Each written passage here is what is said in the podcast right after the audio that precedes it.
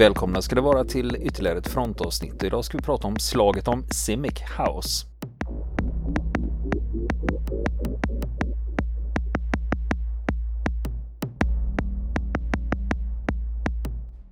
Och nu fortsätter vi berätta historien om slaget vid CIMIC House. Soldaterna på CIMIC House, de sitter ju där de sitter och det är ganska tufft för dem. Men så kommer det goda nyheter. De får information om att de ska få förstärkning. Och det är i form av en prickskytteomgång. Och det är alltså en skytt och en observatör då. Och det pågår ju, som vanligt kanske man ska säga, det pågår en eldstrid vid CIMIC House. När det här stridsskytteparet plötsligt dyker upp i CIMIC House. Och ingen fattar hur de har tagit sig dit. För det är ju liksom full belägring och stan är ju uppror, va. Men på något sätt har de här två personerna lyckats ta sig dit. Och så Dan Mills då, prickskytteplutonens chef, han blir ju kallad till chefen där och så ska de då introducera det här nya stridsparet. Och då blir de presenterade på det här viset. Ja, det här är stridsparet som har kommit för att hjälpa oss och de kommer från Royal Marines. Och en har på sig en brittisk fältuniform och han heter John Withers. Och den andra av dem, han har lite blandad uniform och presenterar sig bara som Buzz och inget annat. Och ingen av dem har några gradbeteckningar eller förbandstecken. Och att Buzz bara presenterar sig som Buzz och inget annat gör att Dan Mills misstänker att han kommer från något av specialförbanden som SES eller SBS då. Det är så här typiskt beteende att man inte har några gradbeteckningar och namnet är inte så noga. Och sen är det också det att han har en egen hopplockad uniform som det förstärker det intrycket. Och Mills frågar honom så här liksom, är du egentligen från Royal Marines, va? Och då får han bara ett leende till svar. Men nu är det så, Mills har ju jobbat i brittiska försvaret i 20 år vid det här laget. Så han har ju sprungit på den här typen av operatörer tidigare så han fattar ju direkt vad det här är för något. Va? Mm. En annan giveaway, det var att Buzz, han var dessutom äldre, han var i 30-årsåldern och så var han orakad. Han hade mörk t-shirt på sig och civila kängor, men fältbyxorna och stridsvästen kom från brittiska försvaret. Och Buzz, han har också med sig ett gigantiskt långt fodral. Och Buzz undrar om de får utnyttja skyttevärnet som han har sett högst upp på taket. Och Buzz berättar att han har kommit ner från Bagdad, men att han var den enda frivilliga som hade anmält sig från sitt förband. Och därför fick han en stridsparskamrat som faktiskt var från Royal Marines. Så John Withers där, han är en riktig Royal Marines medan Buzz tillhör ju något specialförband då.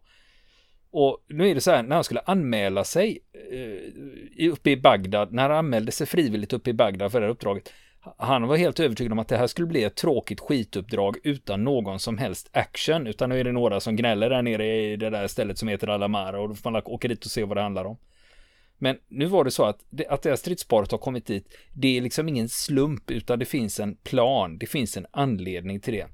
Det är ju så att prickskytterna på CIMIC, de har ju sina L96er och då har man ungefär ett praktiskt skjutavstånd på 1000 meter.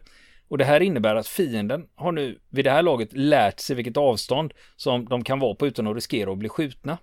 Och John och Buzz, de har kommit hit för att förlänga det avstånd som man kan skjuta på från CIMIC House.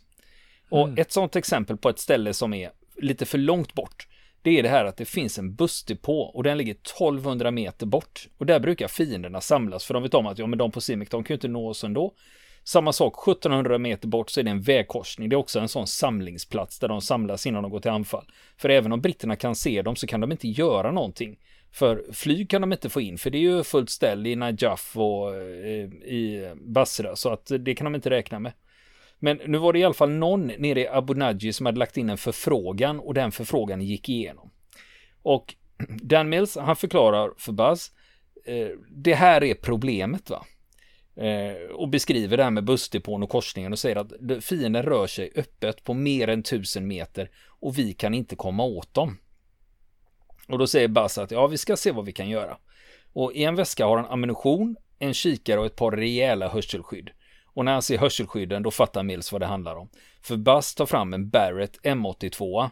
Det är ju 50-kalibers prickskyttegevär. Mm. Och nu med en sån så har du 2000 meters aktionsradie. Och jag vet om att det finns en del prickskyttar som har lyckats sätta skott ännu längre bort, va?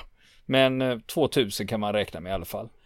Och den här, har du sett de här Barrett M82-orna, hur de ser ut? Jajamän. Det är ju jävla monster. Ja, rejäla kanoner. Ja, jag har haft förmånen att hålla i en sån en gång bara för att få känna på tyngden, va? Och det är ju ingenting du springer omkring med, utan den är ju förhållandevis stationär. Men det de gör nu, det är att de går upp på taket och bara plockar fram sin M82 och börjar skjuta in den med några skott. Och det här alltså de är ju vana vid att skjuta 762 där uppe med sina L96er, och plötsligt så kommer det en 50 kalibers kanon då, och Mills han beskriver det som att ekot dånar kvar i 10 sekunder och det dammar rejält när han trycker av, och det var också därför han hade så här ett par rejäla hörselskydd med sig då när det smäller. Så att nu är Buzz uppe, han har skjutit in sig med sin M82 och är färdig att agera, och samma eftermiddag ser de en man på ett tak. Och mannen står och instruerar andra män på taket. Och den här instruktören så att säga, han har en AK hängande på ryggen. Och då är han ju beväpnad. Han är ju en fiende, va? Och han är 1600 meter bort. Och Buzz, han lägger sig ner med sin M82, siktar och trycker av. Och nu är det så att den här mannen, han står ju med ryggen vänd mot CIMIC. Och Buzz kula träffar AK:n som han har på ryggen och fortsätter in i mannen, och det stänker blod och vävnad, och mannen flyger ur sina flipflops och fortsätter flyga tvärs över taket tills han ramlar ner över kanten på andra sidan. Och samma eftermiddag så får Buzz in fler träffar, och han säger så här att jag trodde det skulle vara lugnt och skitrist här nere i Al-Amara, men är det så här jämnt? Ja, tänk dig mina kompisar i Bagdad för om det här, de kommer att bli så avundsjuka, för det är ju en hel del mål som han kan ägna sig åt här. Och det fortsätter så hela kvällen. Och sen vid midnatt och säger Buzz att nej, nu får vi gå och vila, jag och Withers här. Men ni andra, ni prickskyttar här, ni kan ju träna lite på M82an. Och så slänger han över en påse med ammunition till dem. Och prickskyttarna på taket, de är ju som barn. Äntligen en riktig M82 att få klämma på. Men nu är det så att av den här prickskytterplutonen så finns det bara 2 av dem som är kvalificerade och utbildade för att skjuta M82an. Varav Mills är en av dem. Men även om det bara är 2 som är utbildade på att skjuta med den, så vill alla vara med på bild med den. Och Mills får ju då börja, han är ändå chef för prickskytteplutonen då. Så de har ju en bro som går där över Tigris. Så han testar att sätta några skott i betongpelan till bron där. Och så kollar han igenom vilken ammunition det är som finns. Det finns helmantlar, den känner han igen, och sen har vi en med rödgul spets och sen en med grå spets. Så han testar de här olika typerna för att se liksom, hur funkar det då? Och den rödgula, den flammar upp vid träff så att man kan leda eld med den. Och den med grå spets, den är pansarbrytande. Och det är så att det står en övergiven bil på bron som har stått där bra länge. Och då tänker Mills att ja, men det är ju ett utmärkt sätt att testa med den pansarbrytande då. Så han laddar med en pansarbrytande och siktar in sig på bilen. Och pang! Skottet går genom motorblocket och exploderar. Och de skjuter flera grå genom bilen tills de träffar bensintanken. Då exploderar bilen och fattar eld. Och så håller de på och skjuter på där under natten. Sen på morgonen då kommer Buzz upp och säger att jag hörde att ni roar er. Men du, de här skotten med grå spets, använd inte dem. De är pansarbrytande och jättedyra. Hups.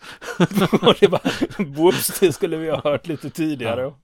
Men alltså då, fortfarande vid det här laget så har inte fienden då fattat att man i CIMIC House har utvidgat skjutavståndet. Ja, de börjar ju lära sig det på, så småningom, så man får ju passa på innan de har lärt sig. Och det stämmer, det är efter några dagar som det, då börjar det liksom sätta sig att nu får man hålla huvudet nere även på längre avstånd, så det har du helt rätt i. Men ett problem som kvarstår, det är det här med granatkastarna. För de kan ju stå i skyl och skjuta, va? Just det. Så att de har man ju inte kommit åt. Och bland annat är det en granat som slår ner som sabbar generatorn, och en slår av elledningen in till CIMIC. Och sen får de inget rinnande vatten, så nu är det flaskvatten och dieselgenerator som gäller. Och dessutom så kocken de har i alla fall fått ett varmt mål mat om dagen, men nu skadas kocken av en granat i benet, så nu är det MRI som gäller. Och nu är de inne på 3:e veckan i belägringen, och nu samlar man in ammunitionen, för de måste kunna räkna på hur mycket de har kvar, för det går ju åt ammunition i ett visst tempo. Och sen har man det här med sömnbristen, det blir ett problem. Så nu tar man den administrativa militära personalen som är där. De får också bemanna skyttevärnen och vara med om eldstrider. Och det här var ju folk som tillhörde Territorial Army, alltså hemvärnet. Och de hade ju ofta civila jobb. Och de var egentligen inte där för att liksom strida, utan deras uppgifter, det var att administrera de civila frågorna i staden. Men nu är det liksom, nu måste ni vara med här, va? För man orkar inte hålla på. Och så, men nu har de ju Buzz på plats i alla fall då med sin M82.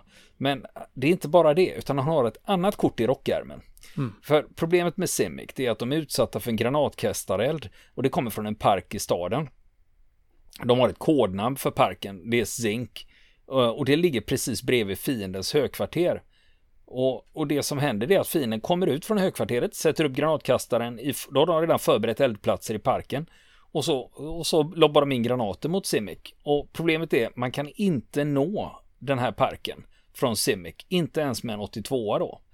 Och då så säger Buzz att, ja men vad fan, vi kan väl göra ett flyganfall då.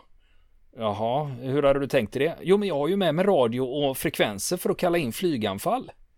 Och först ska det här clearas då nere på Abu Naji då.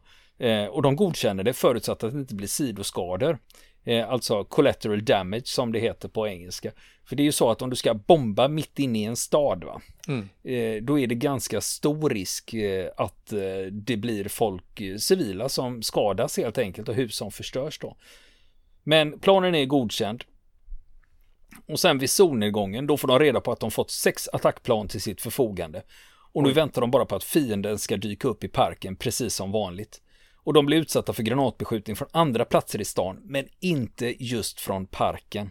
Och det är så här att, du vet att de gillar ju inte att bli utsatta för granatkastarbeskjutning från parken. Men den här kvällen bara, fan kan de inte verkligen åka till parken och sätta igång med sin jävla granatkastare så vi kan ta dem? Och de har tur. För klockan 1 på natten, då dyker fienden upp i parken med sin 82mm granatkastare och påbörjar beskjutningen. Och Buzz, han ropar in beställningen och han får direktkontakt med en av eldledarna från ett eldledningsplan. Det är ett Nimrod. Mm.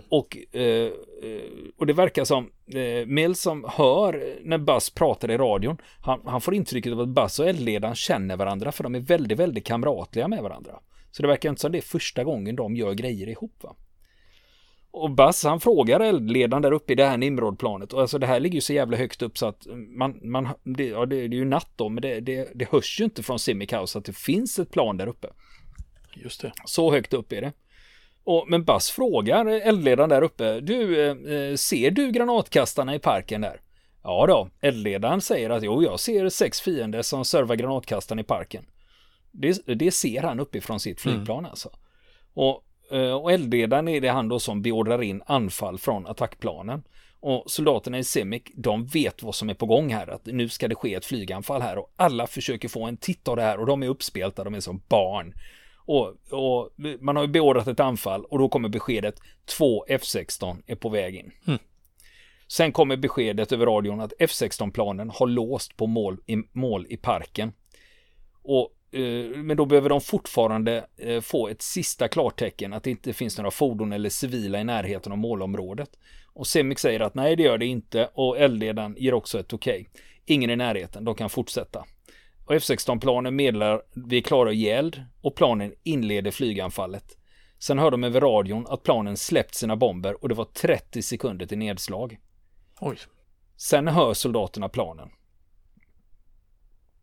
Och det är en 250 kilos bomb i luften på väg mot sitt mål. Mm. Och planet guidar in bomben med laser mot målet.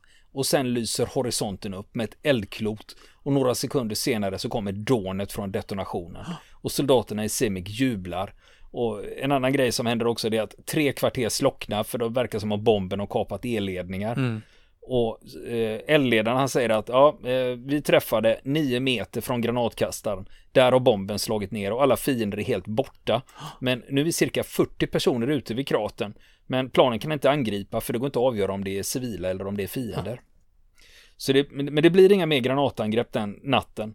Och dagen därpå så är man igång med granatkastarna igen.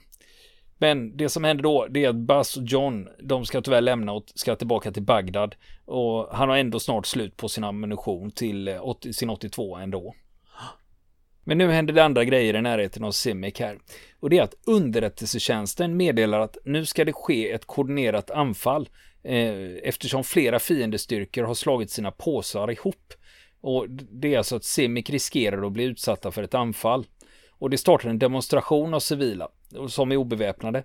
Men samtidigt är det beväpnade fiender på väg från andra håll i tron att den här demonstrationen ska distrahera britterna. Och det är 12 fiendegrupper som är på väg mot CIMIC. Och över 100 fiender är på väg. Och britterna besätter eldställningarna. Och det första som händer är att en RPG skjuts mot CIMIC. Det är signalen för anfall. Och britterna har då 24 automatkarbiner och sina jimpys, sina kulsprutor, och öppnar eld mot fienden. Men nu är det så att fienden är på över 500 meters avstånd, så det är egentligen ingen som träffar åt vardera hållet. Och den här eldväxlingen, den pågår i 15 minuter. Och sen upphör fienden med elden och drar sig tillbaka. Och då undrar de varför. Och då tänker de att ja, men det var nog bara ett test för att se hur vi svarade på det här. För det händer ingenting på en timme. Men det händer andra saker på andra håll i Irak just den här dagen. I Basra så stupade en brittisk soldat i en eldstrid. Och det är brigadens 4:e dödsfall den här månaden. Och nu kommer orden att britterna ska dra sig ur CIMIC. Och anledningen till det ska vara att det finns ingen logisk anledning att behålla anläggningen. För de kan ju inte agera och risken för att de ska bli överkörda är för stor. Men problemet är om man lämnar nu, då måste man ju ta Al-Amara sen igen. Och det kan däremot kosta. Så på det viset så skulle det vara bättre att hålla det då. Och Mills, han gillar inte idén att lämna. Men okej, han är ju ändå militär, order i order. Och planen är då att man ska lämna till fots. Och Mills ger sina soldater order att packa. Allt som inte kan tas med, det ska förstöras. Så de börjar elda upp papper och all elektronik och extra utrustning ska förstöras. Och de förbereder för att spränga fordonen. Och man förbereder även byggnaderna för att spränga dem. De ska spränga hela skiten. Ingenting ska finnas kvar. Och soldaterna själva, de är arga som fan. De tycker att här har vi offrat så jävla mycket till ingen nytta. Och Mills, han berättar ju för Captain Curry hur soldaterna känner kring det här. Och befälhavaren i Abu Naji är inte så nöjd med att behöva skicka en konvoj för att evakuera männen från CIMIC, utan han överlåter till Curry att ha sista ordet. Så Captain Curry ska då bestämma, ska vi evakuera eller inte? Så Curry, han samlar soldaterna, han vill veta, vad tycker ni? Och alla plutonerna som är på CIMIC vill stanna. För de säger, vi har kämpat som dårar för det här. Och ska vi bara lämna det här med svansen mellan benen, det är ju inte värt någonting då. Och Curry, han håller med. Det är ju en ganska vanlig reaktion i fält när man har slagit som en kulle någonstans och det har blivit fruktansvärda förluster, man har bitit sig fast och sen ska man helt plötsligt lämna det utan och få någon vettig förklaring till varför. Så att det har hänt många gånger. Det gör ju det. De menar när det har kostat blod och svett, och här har de ju ändå klarat sig, de har ju bara haft ett dödsfall hittills, så det var ju en soldat som fick en vägbom i huvudet. Annars har de ju, och så någon sårad här och där, men utöver det så har man ju klarat sig ganska bra, va? Men de säger så här att vi stannar, men om vi får en direkt order att vi ska dra oss ur, då gör vi det. Eller om vi är helt tvungna, att vi riskerar att bli överkörda, då sticker vi. Men annars så håller vi fortet, va? Och trots att de är rejält slitna nu på tredje veckan, så blir det ändå en extra skjuts av motivation att nu jävlar. Just det. Och sen efter det, när det här mötet är klart, då börjar de med alla soldaters favoritsysselsättning. Man berättar för varandra vad man ska äta när man kommer hem. Och sen hade vi ju det här. Det hade ju varit ett anfall från fienden som hade avtagit ganska fort. Och mycket riktigt, det hade varit ett test för att se vilken eldkraft britterna hade. Och nu börjar granatkastarna skjuta mot dem. Det pågår under förmiddagen och hela eftermiddagen, och det slutar inte. Det fortsätter hela natten och dagen därpå. Men ingen skadas. Men nu byggnaden och murarna börjar ta rejält med stryk. Men morgonen därpå, då blir det tyst. Och solen går upp över en tyst stad. Det är helt overkligt. Det här oroar britterna. Tystnad är ett illavarslande tecken. Tystnad är alltid problem, ja. Precis. Du vet ju vad de brukar säga i krigsfilmerna. It's quiet. Too quiet. Just det. Sen finns det en annan aspekt av det här också. Och det här är ju något som många veteraner har berättat om, både från Irak eller Afghanistan, att civilbefolkningens beteende är en indikation på läget. Är barnen ute och leker och butiken har öppet som vanligt och folk håller på som vanligt, då är det inte så stor risk att något är på gång. Även om det kan smälla var som helst och när som helst. Men om civilbefolkningen håller sig undan och det är tyst, det är ett tydligt tecken på att nu är det något skit på gång. Och det är vad som händer just nu i Al-Amara. Det är tyst. Och britterna fattar ju det här och förbereder sig utifall om att. Och de bemannar eldställningarna och fyller på med ammunition. Klockan 11 har det inte hänt något. Och det blir varmt dessutom, så att de räknar med att fienden inte drar igång något mitt i värsta hettan mitt på dagen. Så hälften av soldaterna går tillbaka. Och planen är att man ska bemanna eldställningarna igen klockan 3. Men klockan 12, då bryts lugnet. Då anfaller fienden. Det är prickskytteeld och granatkastare. Och Mills tar sig upp på taket och där matar deras kulsprutor på och kulorna viner mot dem. Putsen dammar när kulorna slår in och sandsäckarna träffas av kulor. Och de har ju ett tak med en mur som är förstärkt med sandsäckar i skyttevärnen. Där slår kulorna in också. Och så har de ju en liten byggnad uppe på själva taket och det är ju där uppe som prickskyttarna har sitt värn. Och det är där man har bäst utsikt över stan. Och där uppifrån rapporteras det om att 2 20-mannagrupper är på väg mot dem från 2 olika håll. Och sen kommer det minibussar med beväpnade grupper från olika håll. Och först rapporterar de om fienden, det är inom en 270-graders radie. Det är ju 3/4 då. Och sen ändrar de sig och säger att fiendegrupperingen, nej, det är 360 grader omkring dem. Och det, ja, på svenska betyder det att nu är de omringade. De har fiender överallt omkring sig. Och de närmar sig. Och samtidigt så är det konstant eldgivning från norra flodstranden och det är eldgivning med granatkastare. Men för att kunna ge eld så måste de ju ändå sticka upp huvudet. Just det. Och befälet skriker, upp med huvudet och skjut, och sen ner igen. Allihop. Och de anropar ledningsrummet på CIMIC och ber att all tillgänglig personal ska upp på taket. Och de fattar att det här är det stora anfallet. Det är nu det avgörs. Det är allvar. Och ett dussin fientliga skyttegrupper tar sig fram mot CIMIC genom stan. Och då kör de eld och rörelse. Skjuter, duckar, sen springer och så vidare och täcker för varandra. Så det är inga amatörer som är påtända och bränner av ett magasin från höften här. Just det. Och utöver granatkastare och finkalibrig eld så skjuts det RPG:er mot anläggningen. Det är fullt ställ. Nu är det fullt ställ. Nu förstår man att det är nu det sätts på sin spets. Antingen så klarar vi det här eller också är vi helt körda. För de anar ju vad som händer om man hamnar i fiendens händer. En av soldaterna där, Louis, han tar sig över till västra muren. Han har en SA80 och han skjuter mot fienden när han ser. Och nu ansluter även spaningsplutonen. Och Mills tillhör ju prickskytteplutonen. Men prickskytteplutonen, de byter till andra vapen än sina prickskyttegevär, för de hinner helt enkelt inte få iväg tillräckligt många skott. Det är för många fiender, utan de byter till automatkarbiner och FN Minimi. Och när fienden närmar sig, då slutar granatkastarna. Och soldaterna på taket ropar ut målen och börjar få in träffar. Efter 20 minuter så börjar britterna hitta sig i rytm. 4 fientliga skyttar kommer via en gata mot CIMIC. En Minimi klipper ner 2 av dem och träffar den tredje.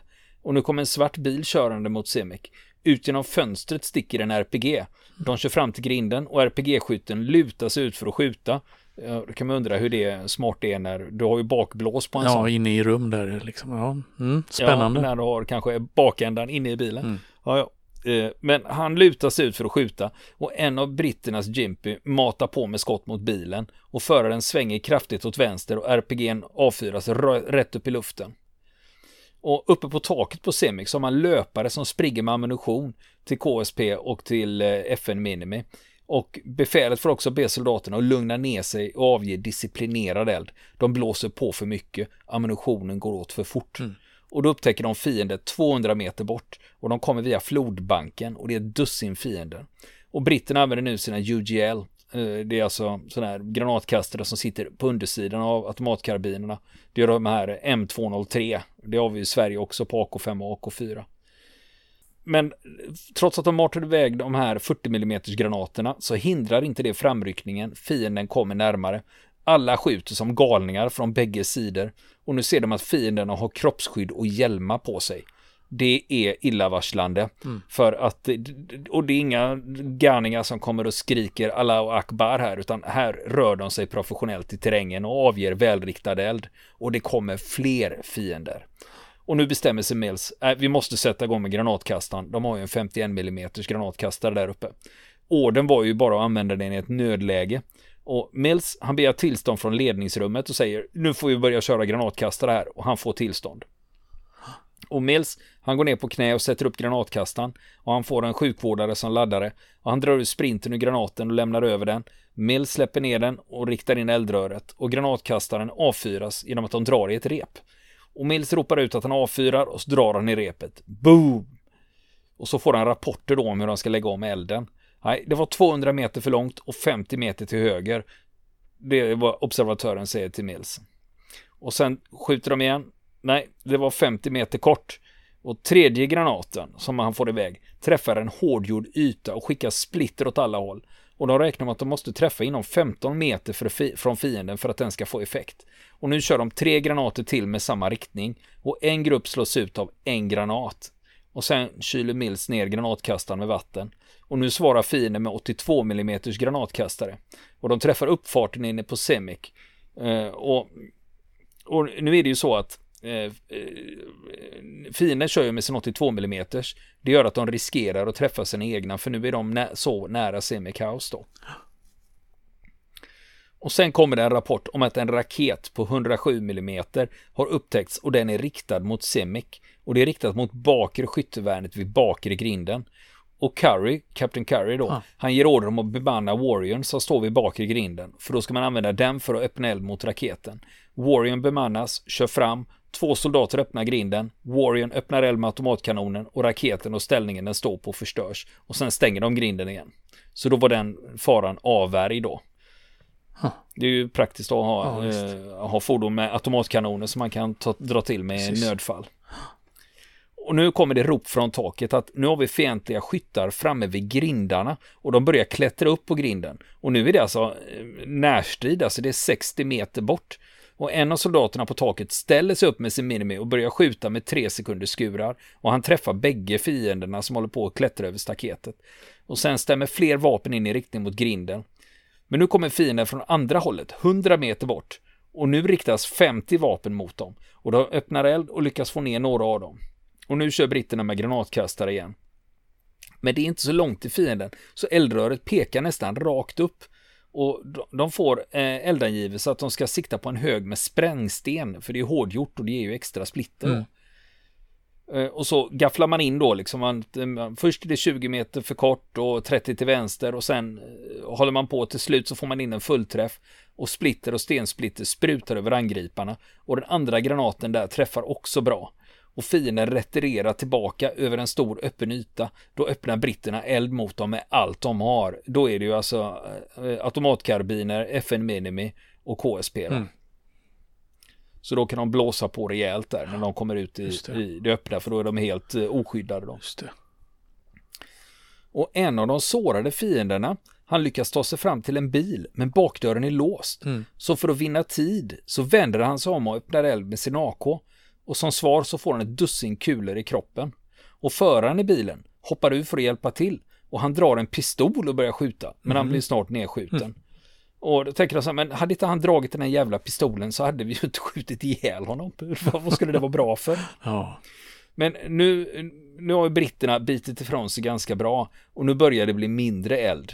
Men britterna tror att men det är fienden omgrupperar nog bara. Och nu börjar granatkastarna igen. Men den här gången är det bara rökgranater, och sen slutar den finkalibriga elden.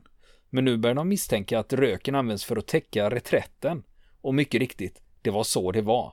Fienden drar sig ur. Och det var att fienden hade satt in alla sina förstärkningar, och det utan framgång. Man hade ingen mer att ge.